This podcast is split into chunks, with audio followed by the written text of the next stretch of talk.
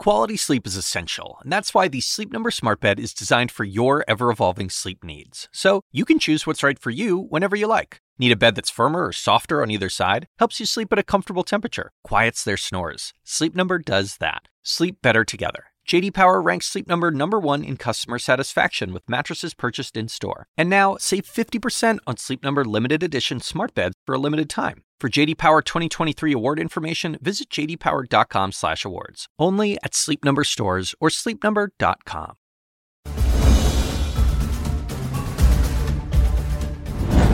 The news continues. Let's hand over Laura Coates and CNN tonight. Laura. Thanks, Anderson. Nice to see you. And nice to see all of you out there as well. I am Laura Coates, and this is CNN Tonight. Look, I mean, high noon could take a whole new meaning for Donald Trump tomorrow.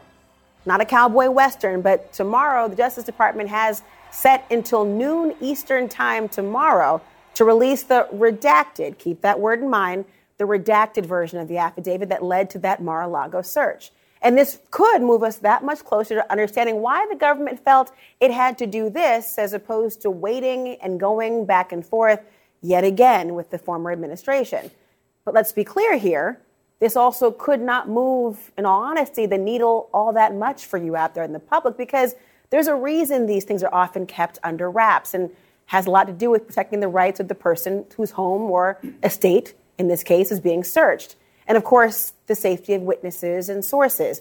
The judge said as much when he cleared the way for the FBI agents to execute that warrant back on August 8th and saying in his written order, quote, the government has met its burden of showing a compelling reason, good cause to seal portions of the affidavit because disclosure would reveal one, the identities of witnesses, law enforcement agents, and uncharged parties, two, the investigation strategy, direction, scope, sources, and methods, and three, grand jury information protected by federal rules of criminal procedure. Now, as for the redactions, the judge added this about what the government had to show and whether they did meet their burden, saying the government has met its burden of showing that its proposed redactions are narrowly tailored to serve the government's legitimate interest in the integrity of the ongoing investigation and are the least onerous alternative to sealing the entire affidavit. Now, I'm sure you can imagine people aren't satisfied by the thought of not having the whole kit and caboodle, as they say. So, news organizations, including CNN, of course, filed requests to unseal the affidavit and for transparency on other filings related to this very search of extraordinary public interest, as did, for example, Trump's ally Tom Fitton of Judicial Watch. Keep that name in mind for a moment. But there's what you say in public, of course, right, and what you might say in private. Or in the case of a figure like you're seeing on the screen, what you say in the court of public opinion, and then what you say in the court of law when a judge is asking the question. Now, while Trump's team claims that they want the affidavit out there, none of the lawyers actually have anything to do or have done anything to try and get much of it released at all. So tonight, we're all waiting to see what the DOJ is willing to share with the world, even though they don't want to share much, of course. And remember, noon tomorrow is just the deadline. We could actually find out sooner. But for now, the DOJ isn't saying much more. Now, I told you, remember that name, Tom Fitton. He's a pro Trump activist, the president of Judicial Watch, but notably, he's not a lawyer. Tonight, we have new reporting that shows he has been playing a major role in Trump's resistance when it comes to handing over records, which might surprise you given he does have a legal team. A look at how that squares with Trump's public bravado and growing fears behind the scenes in Trump's orbit about a potential charge or an indictment. Concerns that, frankly, might go all the way to the former president. Here to talk about all this are three actual lawyers and top legal and investigative minds Shan Wu, a former federal prosecutor and defense attorney, Bradley Moss, a national security lawyer, and John Wood, a former U.S. attorney and senior investigator for the January 6th committee. That's quite a panel, I must say. I want to begin here for a moment because Shan, Brad, and I'll get back to you as well, John. Can you help unpack a little bit for people? We keep hearing about the idea of the legal team surrounding Trump making poor choices. I'm being kind about this. Sort of confounding people. Get your, your head scratching, figuring out what are you doing? What's the motivation? What's the strategy here? Why was that motion and what's happened this week so significant? Sure. So the problem with this legal team, and the motion was kind of the culmination of multiple months of problems.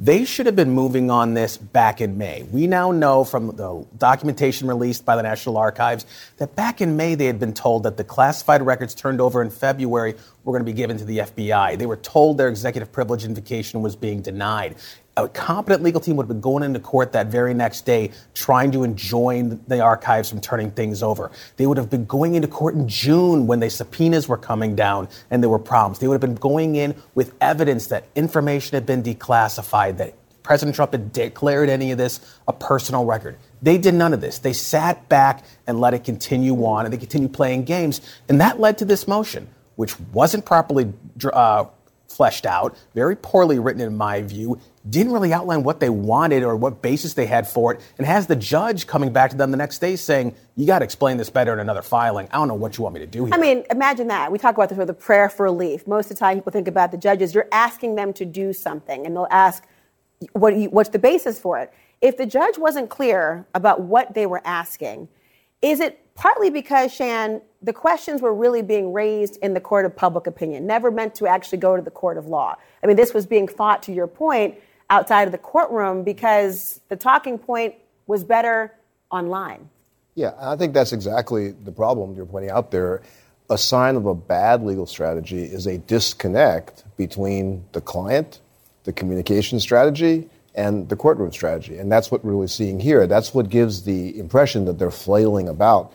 They're being reactive. They should have started this a long time ago. And now that they're being reactive, they're clearly reacting to what their client wants to do, what he wants to say in public. They're trying to give some lip service to that, but they're making bad mistakes that way. I think exhibit one on a bad mistake is any of them, including Evan Corcoran, who I have a lot of respect for, used to work with him, signing or drafting a letter that says, don't worry about it. No more classified documents. That mm. instantly turns you into a witness. I mean, and that's part, John, I want to bring you in here. I don't want to forget about you because you know, you were a big part of that January 6th committee. We remember actually watching you during the actual hearings, that are going to begin again later in September. You're a former U.S. attorney as well. You know this quite well. I, I have to ask you, knowing that all of this is part of it, the idea of thinking about this is not, I've joked around before, this is not like your, your ex boyfriend's old sweater that you don't want to give back. These are actual documents. These are things that belong to the people of the United States. You've had letters from the attorney for Trump, at least on one occasion, confirming that they were in the possession. You had Rudy Giuliani saying, you guys get the Espionage Act all wrong. It really is about if you're trying to hand them over or destroy documents. When you hear all of this, what goes through your mind? Well, I, I agree with my, my colleagues here who have said that uh, President Trump must be getting uh, bad lawyering here. I think if he had a good legal team, in addition, he wouldn't be in this situation in the first place because they would have made sure that he returned all the documents, particularly the classified documents. So I, I don't know how much of it is the fault of the lawyers or how much of it is that they just don't have any control over their client. But it's really just outrageous that he not only has things that are public records and should have been returned under the Presidential Records Act, but that there were some 300 plus classified documents in his possession. That's really extraordinary. It is, and of course, you worked on with the January 6th committee as well. I'm wondering, just based on the fact that a lot of things are having parallel, if not truly intersectional, but parallel discussions and investigations, might any of this be intriguing to that committee? Possibly. I mean, one of the big questions that we don't know the answer to is: Do any of these documents, whether classified or non-classified, do they uh, in any way relate to what happened on January 6th? Uh, if so, that could be, you know, potentially bombshell information because the obvious question would be, well, why did President Trump take these with him? Did he want to make sure that Congress or the public couldn't find out what was in these hmm. documents? That's the why, Brad, in terms of the what we might not know what the affidavit says in full. It's going to be redacted. We should expect that. That's not going to be abnormal, right? Correct. No, there's absolutely going to be significant redactions. One's going to be grand jury information. That's excluded by law. They're going to definitely redact the names of witnesses, particularly anyone they interviewed, anyone who provided information, and they're going to redact anything they think reflects an investigative technique. They don't want to tell people how they're doing this yet. But what we might see, and this is what I'm looking for tomorrow, is do we get insight into how they reached the probable cause determination from the facts? What they saw in the surveillance tapes that made them think not only that there was classified documents, but that there was an effort to conceal them, to relocate them. We know they found these records in other places, like the president, the former president's office, in his mm. bedroom closet. Do the, is that some of the ins- information we're going to get, and will that give us more insight into the obstruction provisions they also listed on the search affidavit? What are you looking for, Shan? Uh, that would be great, but, uh, I'll, I'll, have what she's having. Right, yeah. That was a classic moment. Thank you, Shan. but I want to manage expectations a little Yes. bit. I I think it's going to look just like a solid black box colored in, and I think it's important for us to remember, for the viewers to remember, we're not actually revisiting the probable cause. That's a done deal. And I don't think DOJ really has to measure up to some standard for the judge here. I really think if they just submit anything that's not completely colored out, it's like, okay, we redacted it. The judge is in no position to really second guess them on matters of national security or classified information. So I think the judge really is, look, good faith effort. You gave me something. I'm going to release it. I don't think we're going to see much that's very juicy about it all. I mean, that sets the bar a little low. I think that they probably had to over um, be over inclusive in some ways, right, Shan? The idea of providing this judgment, what they knew it was Donald Trump's estate, but I do agree that if the judge looked at it sort of in camera by themselves and had that opportunity, they would have been able to ascertain that the probable cause was met. John, we didn't forget about you. Thanks for being on. John Wood, Brad Moss, Shan Wu, thank you so much. We're going to take a break here and we'll talk about why Donald Trump thinks documents that come to Mar a Lago stay at Mar a Lago. Apparently, another guy got into his head. It's the one whose name we told you to keep in mind. A whole lot more about his influence and potential impact coming up next. Well, there's new reporting tonight that undercuts the Trump world's pronouncements that Donald Trump has fully cooperated with the National Archives. Sources telling CNN that shortly after investigators got those 15 boxes from Mar-a-Lago, you know, the ones back in January, that Trump began fielding calls, well, from this man. His name is Tom Fitton, the longtime head of the conservative activist group Judicial Watch, a man who told Trump what he wanted to hear, that it was a mistake to turn over any documents to the archives. He even encouraged Trump not to give up any more if the archives should come back, which we know they did several times. Sources say that Trump became obsessed over Fitton's, we'll call them legal arguments. We should mention, of course, Fitton is not a lawyer, and I doubt these are actually legal arguments, but Trump complained to the aides about the 15 boxes that were handed over, and he became more and more convinced that he should have full control over records that remained at Mar a Lago. He, he even asked Fitton at one point to brief his attorneys on the matter. A person close to former president told us this quote, the moment Tom got in the boss's ear, it was downhill from there. Let's talk more about this and get perspective from these phenomenal people at my right and left, left and right. The camera can't tell, whatever. It's Alyssa Farah Griffin, Miles Taylor, along with CNN's Evan Perez, who, of course, helped break this and many other stories. Let me begin with you here, Evan. I mean, Tom Fitton, I figured many people know, but many people might not know, and the influence that he is now having. It does strike you as very odd that this is a person with an extensive legal team, Donald Trump. We've seen different iterations.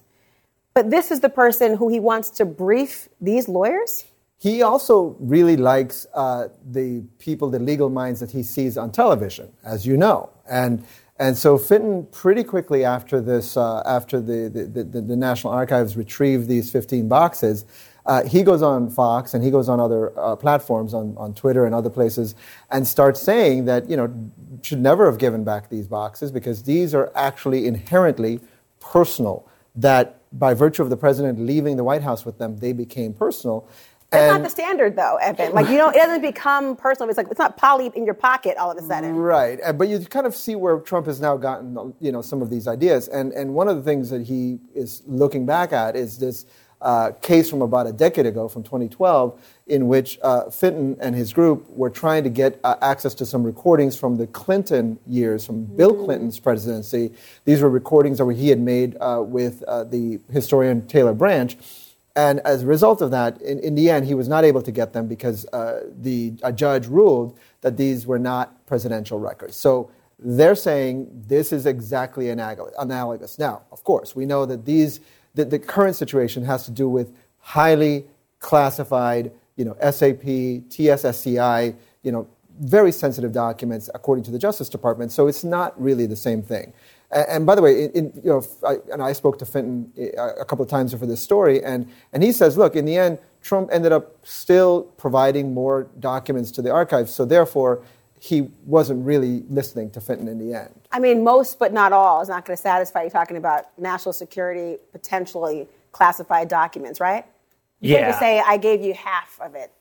Uh, also, like, oh, Miles is laughing. Everyone. Is, I, I, Alyssa can attest to this. I don't even know what to say. We've seen this story so many times that Donald Trump is getting his advice from television. He ran his presidency that way. I mean, we used to joke that Lou Dobbs was the deputy chief of staff at the White House because he would literally say to you, Did you watch Lou Dobbs last night? He said what I want to do. Uh, and it would be some, you know, popcorn cockamamie policy idea. And now he's actually in real legal trouble. And he's still taking advice from people who are on TV and playing Game of Thrones. The, again, though, the, the difference this time is you know, he's in a bad position. He's got a very bad legal team. And his fingerprints, as we've talked about before, are literally all over this. He's gone through the boxes. Like he is in a really, really but bad here's spot. the thing. I mean, his nickname, right, is still Teflon Don, and maybe the reason there, you know, you think about maybe he's super emboldened. He's been in a lot of hot water before. I mean, we know the history of this presidency. Is he really scared this time, Alyssa? I think he is. And I'll say this um, to use his own quote against him, I mean, he is not hiring or surrounding himself by the best people. He has a tendency to do this, by the way. Pat Cipollone, who's actually, whether you agree with him or not, a credible, serious attorney, one of the, advi- best. One of the best, advised him against this and said to comply with the National Archives. But then he just finds kind of a crackpot, two bit, I guess not even attorney to then advise him and tell him what he wants to do. He's also being advised right now by a woman, Christina Bobb, who was asked on another network if she could confirm he did not have nuclear secrets. And she said, I don't believe he does.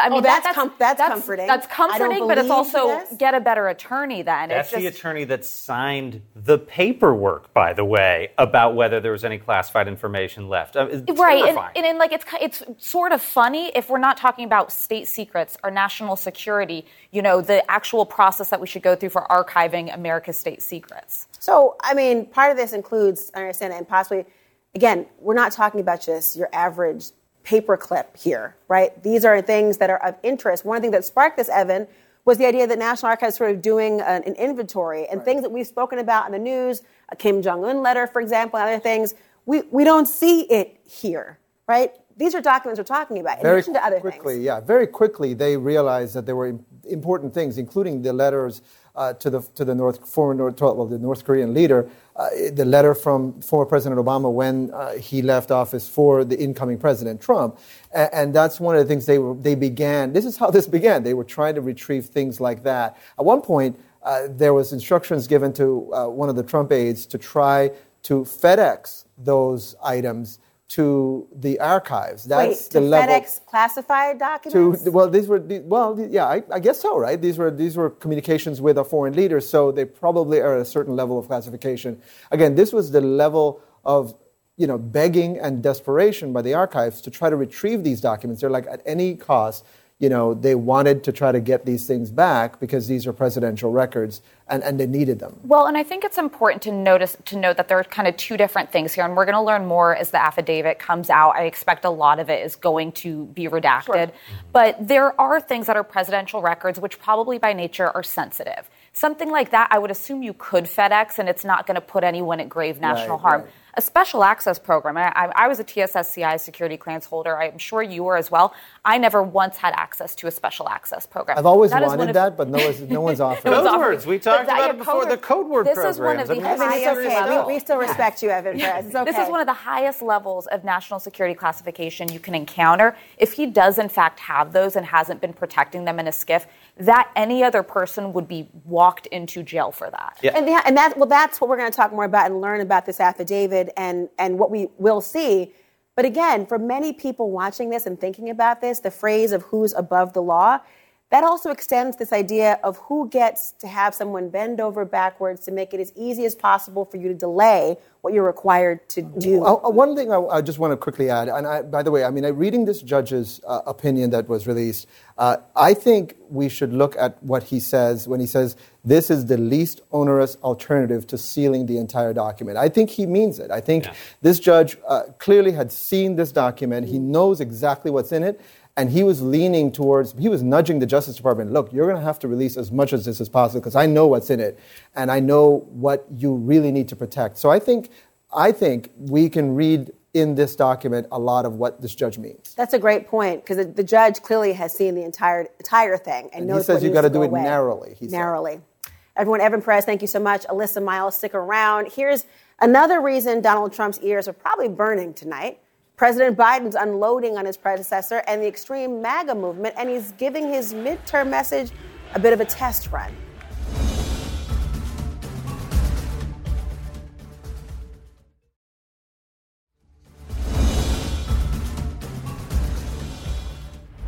So, President Biden stepping onto the midterm stage tonight for the first time, and with 75 days to go until the election day of the midterms. And some say that he brought the heat. The president shouted out all of his recent legislative wins, but he did save most of the fire for his predecessor and MAGA Republicans, zeroing on what could be the GOP's most vulnerable issue come this November.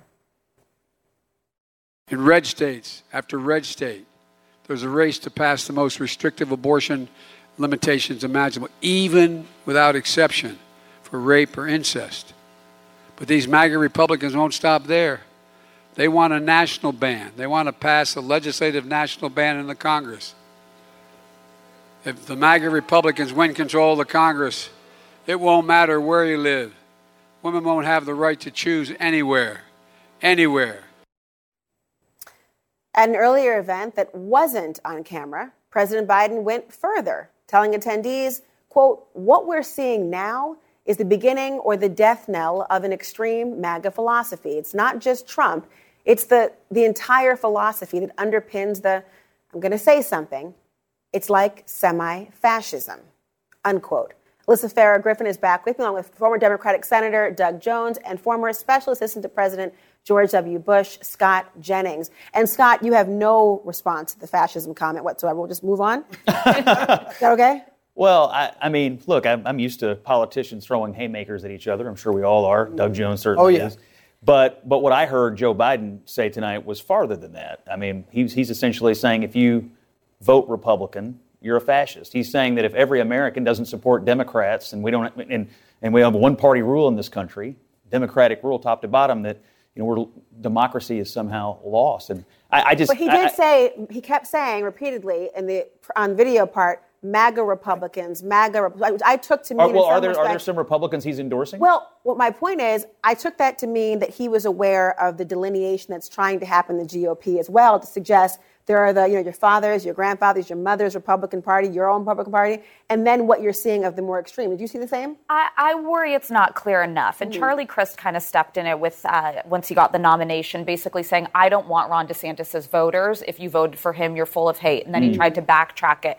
I'm somebody. I think Donald Trump is a semi-fascist, but I think most Republicans are good, decent people who want lower gas prices. They want, you know, a, an economy that works for them. So I think that this this language is not helpful on the trail. I do think that he is right, probably, to tout um, the issues with abortion. That's something that's going to be incredibly animating for Democrats.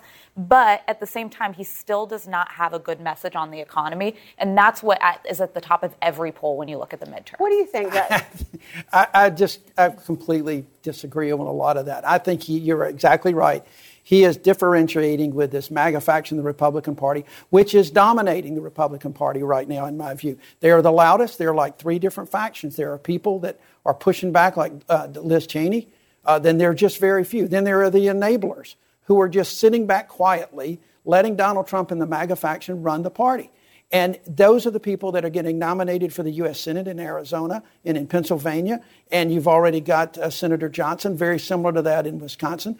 They're seeing that this is an issue for uh, Democrats that in this MAGA faction, remember, we're talking about just a few seats here. At the end of the day, we're talking about a few seats. We're, there are very few seats in the House that are really in play. So you're talking about trying to differentiate and make a statement about this MAGA faction that I maybe y'all agree or disagree, but I'm telling you, I think it's a threat to the. but I would say you, you, in some ways, are kind of a lost art in the Democratic Party, is what I would call a moderate Democrat, obviously serving in the South. And for, for Joe Biden, if he's wanting to win over some Trump voters, he needs to be reaching moderates and not calling them, you know, semi-fascists or lumping them in with Trump. And I just don't know that that language does anything to bring I mean, them. But do moderate Republicans think of themselves as MAGA Republicans?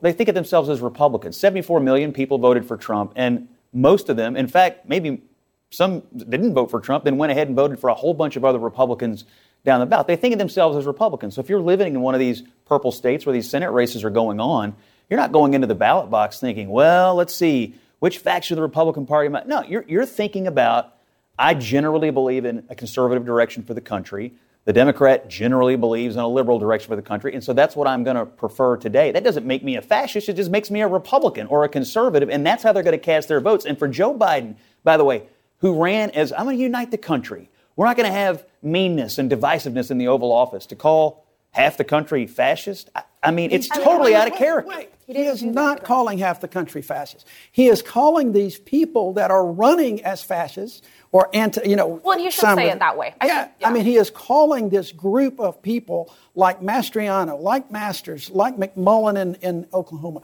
He's calling that, and they are leading the Republican tickets. And I completely disagree with you, Scott, that they're going to come in and they're going to not think about that because this is not your conservative party of the past. It is not the party of small government. It is the party that is stripping people of rights. It is the party that is trying to take away election uh, uh, um, with all these election deniers and taking away the right to vote.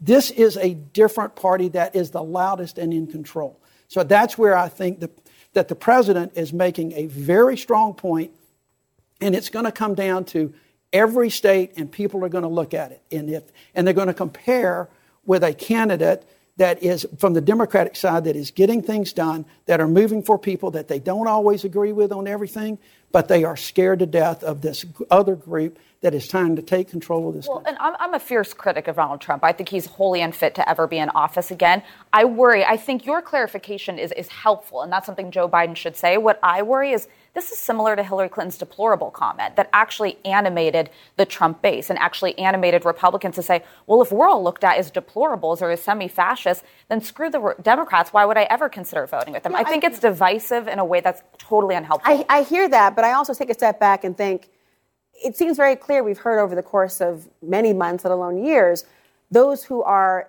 who from a Mitch McConnell in your home state, for example, does not think of himself in the same category as perhaps uh, Marjorie Taylor Greene or as more MAGA related Republicans, right? It's not so shocking that there would be a distinction made. So I wonder is it the fact that it came from Biden who articulated the distinction, or the fact that sort of the behind the curtain is, I mean, just as Democrats, AOC, so to speak, does not think of herself the same way as even a Joe Biden. There is distinction. Why is this particular aspect so offensive? Well, first of all, it's not up to Joe Biden to sort out the Republicans. I, I, ser- I, sincerely doubt that if you handed him a list of Republican candidates for various offices, he would go, This one's good, this one's bad, this one's good. They're, to him, they're all bad. They're Democrats, they're partisans, they're trying to win elections.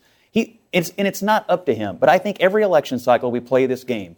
Democrats and other people who help the Democrats try to get Republicans to fight each other and to divide amongst ourselves.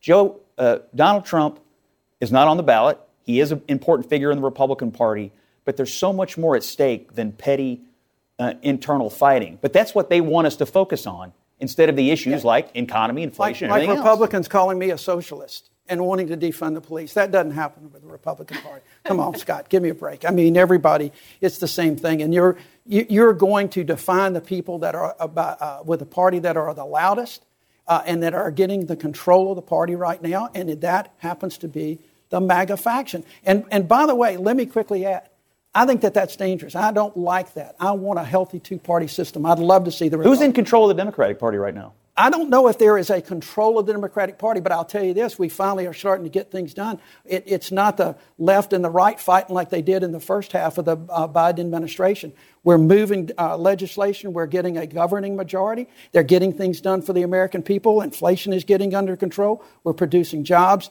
left in, at historic uh, uh, uh, records. So the Democrats are coming together in their Big Ten and they're getting things done. Well, that's where Biden left off after the comment that made everyone chatter a little bit. Thank you, everyone, about that. You went right to the policies.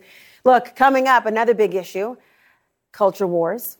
A teacher who had a novel approach to a book ban, but decided she'd rather quit than censor what her students could actually read. A high school teacher in Oklahoma quit her job this week over the state's new legal restrictions on teaching about race and about gender. Norman High School English teacher Summer Boismier says she and her colleagues were asked to hide or remove books that could challenge the law. Boismier chose to hide the books behind the sign, Books the State Doesn't Want You to Read. She says she was placed on leave for that display, a claim the district denies.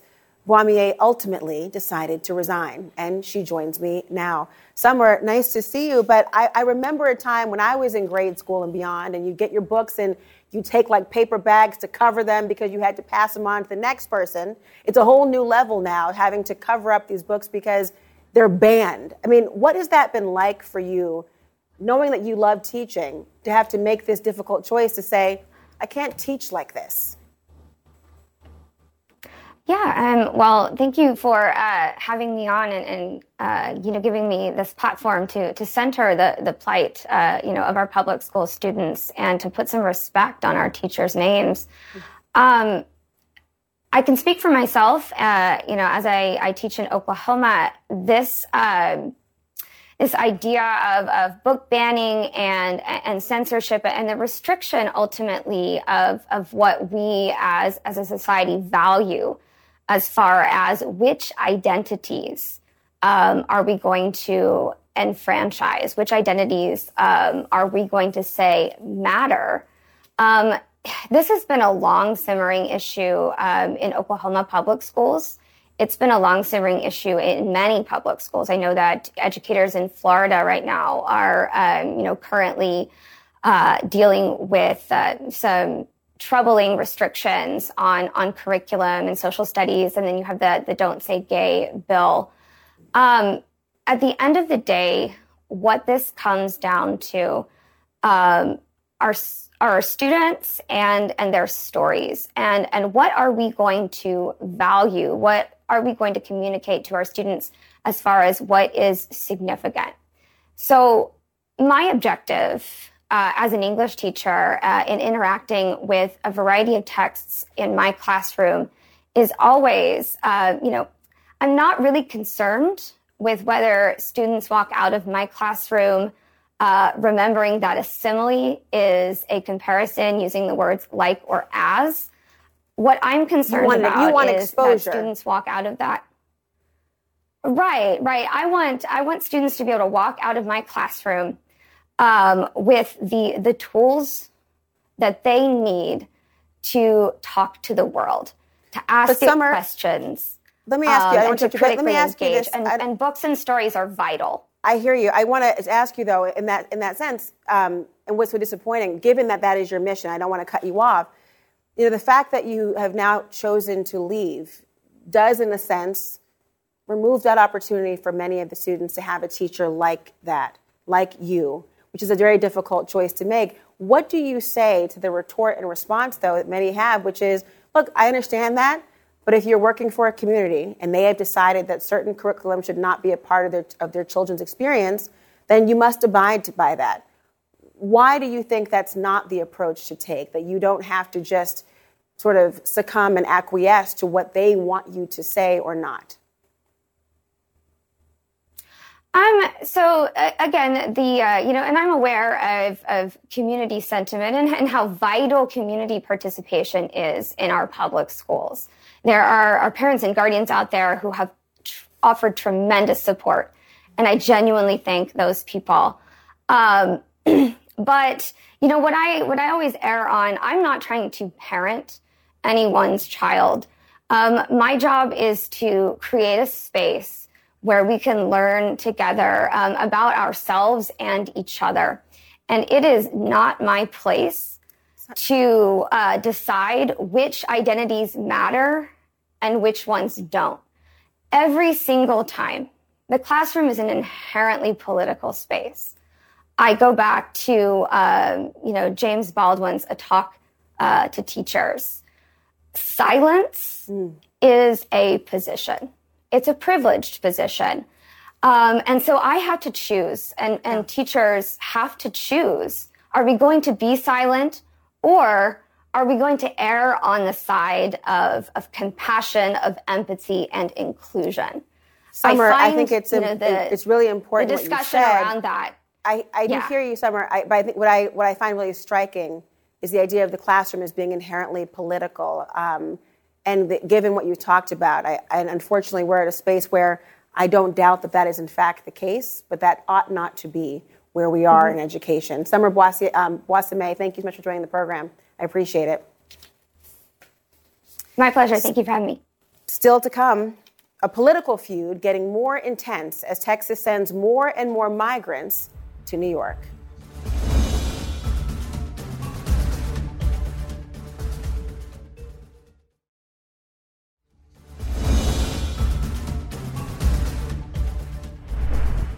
New tonight, President Biden's Homeland Security Secretary is blasting Texas Governor Greg Abbott for busing more and more migrants from his state to the Northeast.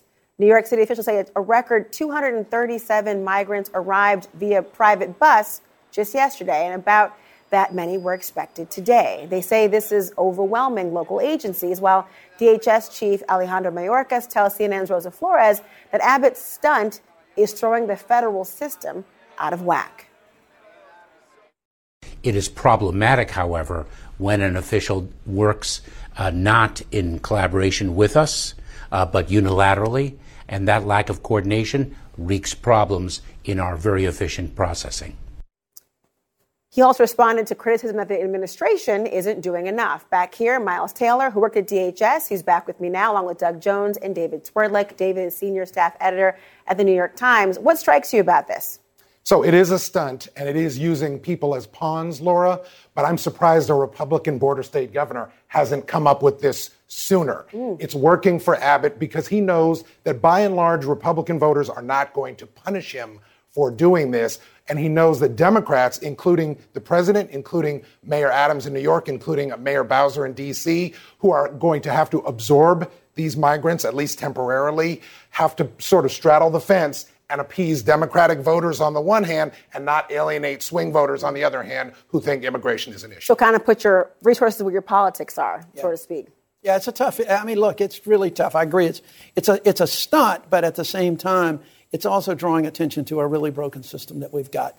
I, you know, I, I really think this whole the issue about uh, asylum seekers and the refugees. I mean, these are not people that are traditionally those folks that are blending into society. They're crossing at their own peril, their own risk with their young children, and then they're stopping and being arrested because they want a better life. They want to come in.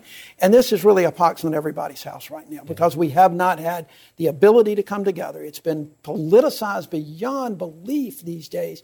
And the pawns that these folks, the bodies that we're seeing is just atrocious. And rather than politicizing this, it, those images ought to get both houses of Congress and get parties, both the parties together and say, we, we can't allow this humanitarian issue to continue to go. Exactly. And regardless of what side of the aisle you're on, it is a crisis. Okay, from the humanitarian standpoint, you've got 2 million people that are on pace this year to come into the United States through the back door instead of the front door. Why do we have a system that incentivizes people to do that through a very dangerous route where kids are abused, women are attacked. It's an extremely dangerous route. From the border security side, no one wants 2 million people coming into the back door instead of the front door. That's just not safe. That's not a way to run a country. It's a crisis, whatever way you cut it. But again, to the question of the third rail, that's why no one's doing anything about it. Hell, half the people don't want to come on TV to talk about immigration because they're so scared. yeah. Congress doesn't want to talk about immigration. I mean, I'm not going to put this on the senator. I would be curious to ask his question why didn't his colleagues fix this? And I suspect one of the reasons is because they don't want to talk about it enough.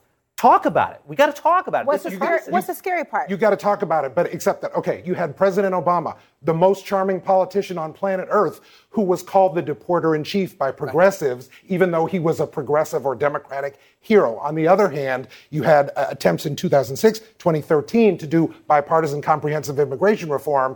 The lesson that President Trump learned was don't do it because it, did, it was not popular with his hardcore Republican And that's base voters. exactly right. And that's the one bill in 2018 that we did work on, a bipartisan group of senators, 24, 25 of us, put something on the table that initially Donald Trump said he wanted. It would do, it would DACA issues. It would uh, put money on the border. It would have done a lot of things and got people talking to move. At the last minute, he came in and threw some poison pills and it Oh, derailed. I, I, I personally think Trump could have had a Nixon goes to China moment on immigration. He could have he could have been, but he could have been that type of person that everyone thought was so extreme and fix this. Now, did did he know? I mean, he was a disaster. I, I personally believe Trump wanted to pursue Nazi-like immigration policies, and I don't say that facetiously. I mean, I really think it was that twisted. He wanted to use uh, migrants as pawns in far worse ways. In fact, at one point, he told us he wanted to bus literally only the murderers and the rapists to democratic cities to commit crimes to put pressure. That is sick. That is sick stuff.